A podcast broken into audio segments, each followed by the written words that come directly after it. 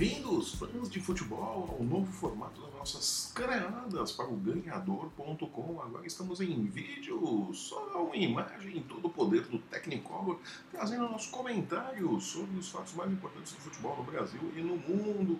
Estamos, é claro, naquela entre safra de final de ano, todo mundo está mais interessado em comer pernil, dente e tal do que jogar bola. Mas mesmo assim tivemos fatos importantes acontecendo no futebol nesta semana, começando com José Mourinho, o pobre menino rico português, o técnico super campeão e super valorizado, que acha que o Manchester United não gastou o suficiente na montagem do elenco para ele ter um time competitivo em mãos e por isso não consegue engrenar no campeonato inglês, na Premier League. A verdade é que o Manchester United, ou como diria Paulo Tunes, Manchester United, não engrena, apesar de ter gastado 300 milhões de libras em reforços desde a chegada de José Mourinho ao clube. 300 milhões de libras é dinheiro pra caramba, né? Se José Mourinho não consegue montar um time campeão com esse dinheiro, talvez seja a hora dele sair mesmo do Manchester United. De todo modo, a batata do português está assando e ele não deve ficar para a próxima temporada, ainda mais depois da última coletiva, após o empate em 2 a 2 contra o Burnley no Boxing Day da Premier League, que complicou um pouco mais a vida do Manchester. O José Mourinho não deve renovar o contrato, não deve continuar na próxima temporada. Os resultados muito ruins do United nessa temporada é, congelaram, inclusive, as negociações para a renovação de contrato de Mourinho. A direção dos Red Devils deixou tudo muito parado. Ele falou: não vou mexer com isso agora, não. Que pressa, né? Tem toda ainda meia temporada pela frente, né? não precisa essa pressa toda não para renovar o contrato. Calma! Ou seja, Mourinho não deve continuar, né? Depois dessa decadência toda dele. A entrevista que ele deu após o término do jogo contra o Burnley, o empate em 2 a 2 que o Manchester, inclusive, estava perdendo por 2 a 0 e conseguiu buscar o empate em 2 a 2 já nos acréscimos no segundo tempo. Foi por pouco que o Manchester United conseguiu esse empate, ele conseguiu esse pontinho que o deixa a apenas 15 pontos de distância do Manchester City e Pep Guardiola, né? para a raiva maior de José Mourinho. Né? O Mourinho me lembra muito aquela criança que desce para brincar no playground e fica brava porque os brinquedos do coleguinha são melhores, né? Porque foi o que ele disse na, na entrevista, né? O Mourinho disse textualmente de acordo com o UOL, né? Abre aspas. O City pagou por zagueiros valores que se pagam por atacantes. Ou seja, alguém está dizendo que o City comprou jogadores muito mais caros do que o United e por isso está liderando o campeonato inglês. Né? O Mourinho que jogou a toalha e distribui ali o seu mau humor costumeiro. Né? Ainda mais se tratando de Pep Guardiola, técnico do Manchester City, né? um desafeto histórico de Mourinho desde os tempos em que eles dividiram ali o campeonato espanhol, o Mourinho no Real Madrid, Guardiola no Barcelona. De todo modo, o Manchester não embala o campeonato, deve ter mudanças em sua comissão técnica para a próxima temporada, a começar pela saída de José Mourinho. O técnico português não deverá seguir no clube. Vamos ver qual será o próximo trabalho de Mourinho, se ele retoma os tempos de glória dos bons trabalhos que ele fez anteriormente, os títulos que ele conquistou. Vamos ficar de olho. Ficando ainda na Europa, continuando o nosso giro pela Europa, o assunto é Arthur, o volante do Grêmio, que o Grêmio tenta segurar de todas as formas, pode estar de mãos prontas para a Europa ou não. Ou não um porém ali. O Barcelona já manifestou interesse na compra do jogador, já tivemos aquela foto dele vestindo a camisa do Barcelona, pouco antes do Mundial de Clubes e tudo mais, que gerou aquele buchicho todo, aquela coisa, aquele desconforto. O Bergamo ah, não é assédio do Barcelona, não sei o que e tal. E todo o assédio termina quando eles veem o dinheiro aparecendo ali, né? Oh, não, o dinheiro, não, não acabou o assédio. É, de todo modo, o Barcelona está preocupado porque já surgem rumores de que outros clubes na Europa, inclusive o Real Madrid, estão preparando propostas para Arthur. Então o Barcelona deve apresentar nos próximos dias uma proposta irrecusável para o Grêmio para garantir a contratação de Arthur. Estuda-se, inclusive, Barcelona, fechar o contrato de forma a que Arthur permaneça no Grêmio por mais uma temporada. Então, Arthur jogaria 2018 ainda no Grêmio, já sendo jogador do Barcelona. Essa é uma das opções de proposta que o Barcelona deverá fazer ao Grêmio. De todo modo, Arthur deve ser vendido na abertura, na reabertura da janela de transferências na Europa agora em janeiro. Arthur não deve seguir no Grêmio e os alvos, né, a artilharia dos clubes europeus se voltaram novamente para Luan, que é outro que tem grandes chances de deixar Porto Alegre na próxima janela de transferências europeias. Então vamos ver como o Renato Gaúcho vai montar esse time do Grêmio sem duas peças muito importantes. Nós vimos a falta que Arthur fez ao meio-campo do Grêmio na final do Mundial de Clubes. Né? Foi complicado, foi bem complicado o Grêmio. O Grêmio perdeu muito da sua estrutura de meio-campo sem o Arthur ali. Vamos ver agora né, o que vai acontecer. De todo modo, há uma possibilidade de Arthur ficar no Grêmio pelo menos em 2018. Seria um alento para o Grêmio, um alento para a torcida, um alento para Renato Gaúcho. Né? Apesar de que esse perder por Renato Gaúcho, muito provavelmente na primeira coletiva vai falar: se não der jeito, eu entro em campo e resolvo tudo. É típico do Renato Gaúcho, que jogou mais que Cristiano Ronaldo, mais que Edmundo, mais que Carlos Jordão, mais que Pelé. Renato Gaúcho jogou mais que todo mundo. Esse é o Renato Gaúcho que a gente conhece, né? Figura folclórica e divertidíssima no futebol. Voltando ao futebol brasileiro, vamos falar do mercado da bola também. É, meio parado, não está acontecendo muita coisa e tal. Mas temos de, de novidades né, que o Vitória recusou uma proposta de 2 milhões de reais, mais dois jogadores, né, e uma mariola e uma bala de goma, pelo atacante Trelez. Né? O Vitória está engrossando a negociação, sabe que o Corinthians precisa de um atacante para substituir o Jô. O Jô está indo embora, vai jogar no Japão. Disse que não jogaria na China, mas vai jogar no Japão. Esse é o Jô, mas também foi um contrato, uma proposta irrecusável. O Jô, que provavelmente é o melhor negócio da gestão Roberto de Andrade à frente do Corinthians, porque o Jô chegou ao clube com custo zero. Corinthians não pagou absolutamente nada pelo Jô. O Jô chegou de graça ao Corinthians e vai embora sendo vendido por 10 milhões de euros. Quer dizer, é uma boa negociação. O Jô deu um lucro violento. Né? Não compensa a lambança que foi a contratação de Alexandre Pato, feita por, pelo mesmo Roberto de Andrade. Né? As pessoas não esquecem São Roberto. Mas foi talvez o melhor negócio da gestão de Roberto de Andrade, a contratação de Jô.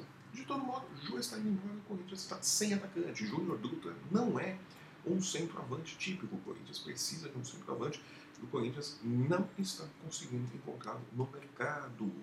Talvez Fábio Carilli tenha que apelar para soluções caseiras que ele não quer de repente pode surgir uma oportunidade para Carlinhos no começo da temporada. Não sabemos ainda. O São Paulo, por sua vez, parece não ter aprendido nada na temporada de 2017 e segue desmanchando o time. Buffarini, o lateral, não foi muito aproveitado também na temporada, já está no Boca Juniors, já está, já se apresentou como jogador do Boca Juniors, já vestiu a camisa do clube, tá tudo certo, Buffarini vai embora.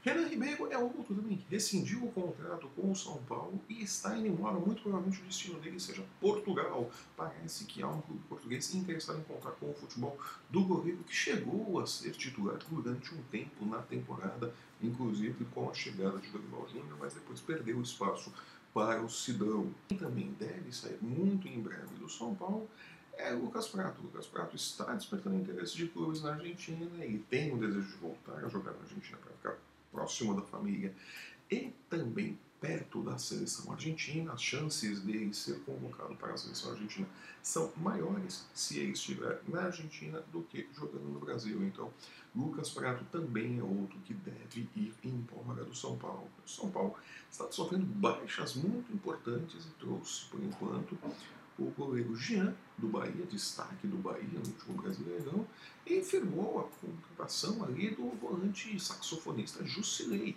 É muito pouco para as peças que está perdendo, né? apesar de que ninguém vai sentir falta do Buffarini, mas mesmo assim, vai embora Buffarini e Gilberto não renova contrato, então o São Paulo está perdendo peças de novo e não está repondo. É a mesma coisa que fez em 2017. Todo mundo viu o que aconteceu em 2017. Né? Se continuar por essa linha, vai entrar 2018 no Campeonato Brasileiro brigando para não cair de novo. Em algum uma hora vai acabar caindo. Todo ano entra brigando para não cair, uma hora cai, uma hora consegue, né? Uma hora atinge o objetivo, cumpre ali a missão de cair, né? Então o São Paulo está indo bem por essa linha. Saindo de São Paulo para a Bahia, o Bahia, que não conta mais com os serviços de Paulo César Carapejani. Paulo César Carapejani foi o técnico que colocou o Bahia nos trilhos, que reergueu o Bahia, o Bahia que estava ali também caminhando para a zona do rebaixamento no Campeonato Brasileiro. Paulo César Carapejani foi lá, pegou o Clube ergueu, assim, pegou os meninos e falou, não, vamos lá gente que eu vou mostrar a vocês o caminho da glória aqui, é maravilha! Bahia é, subiu na tabela, conseguiu se recuperar, fez um bom final de campeonato brasileiro, né? tanto que seus jogadores despertaram interesse de vários clubes, né? Na verdade, o Bahia meio um supermercado dos clubes brasileiros, né? Todo mundo ia às compras no Bahia, né? Corinthians foi, Palmeiras foi, tá? todo mundo queria comprar jogador do Bahia porque se destacaram realmente.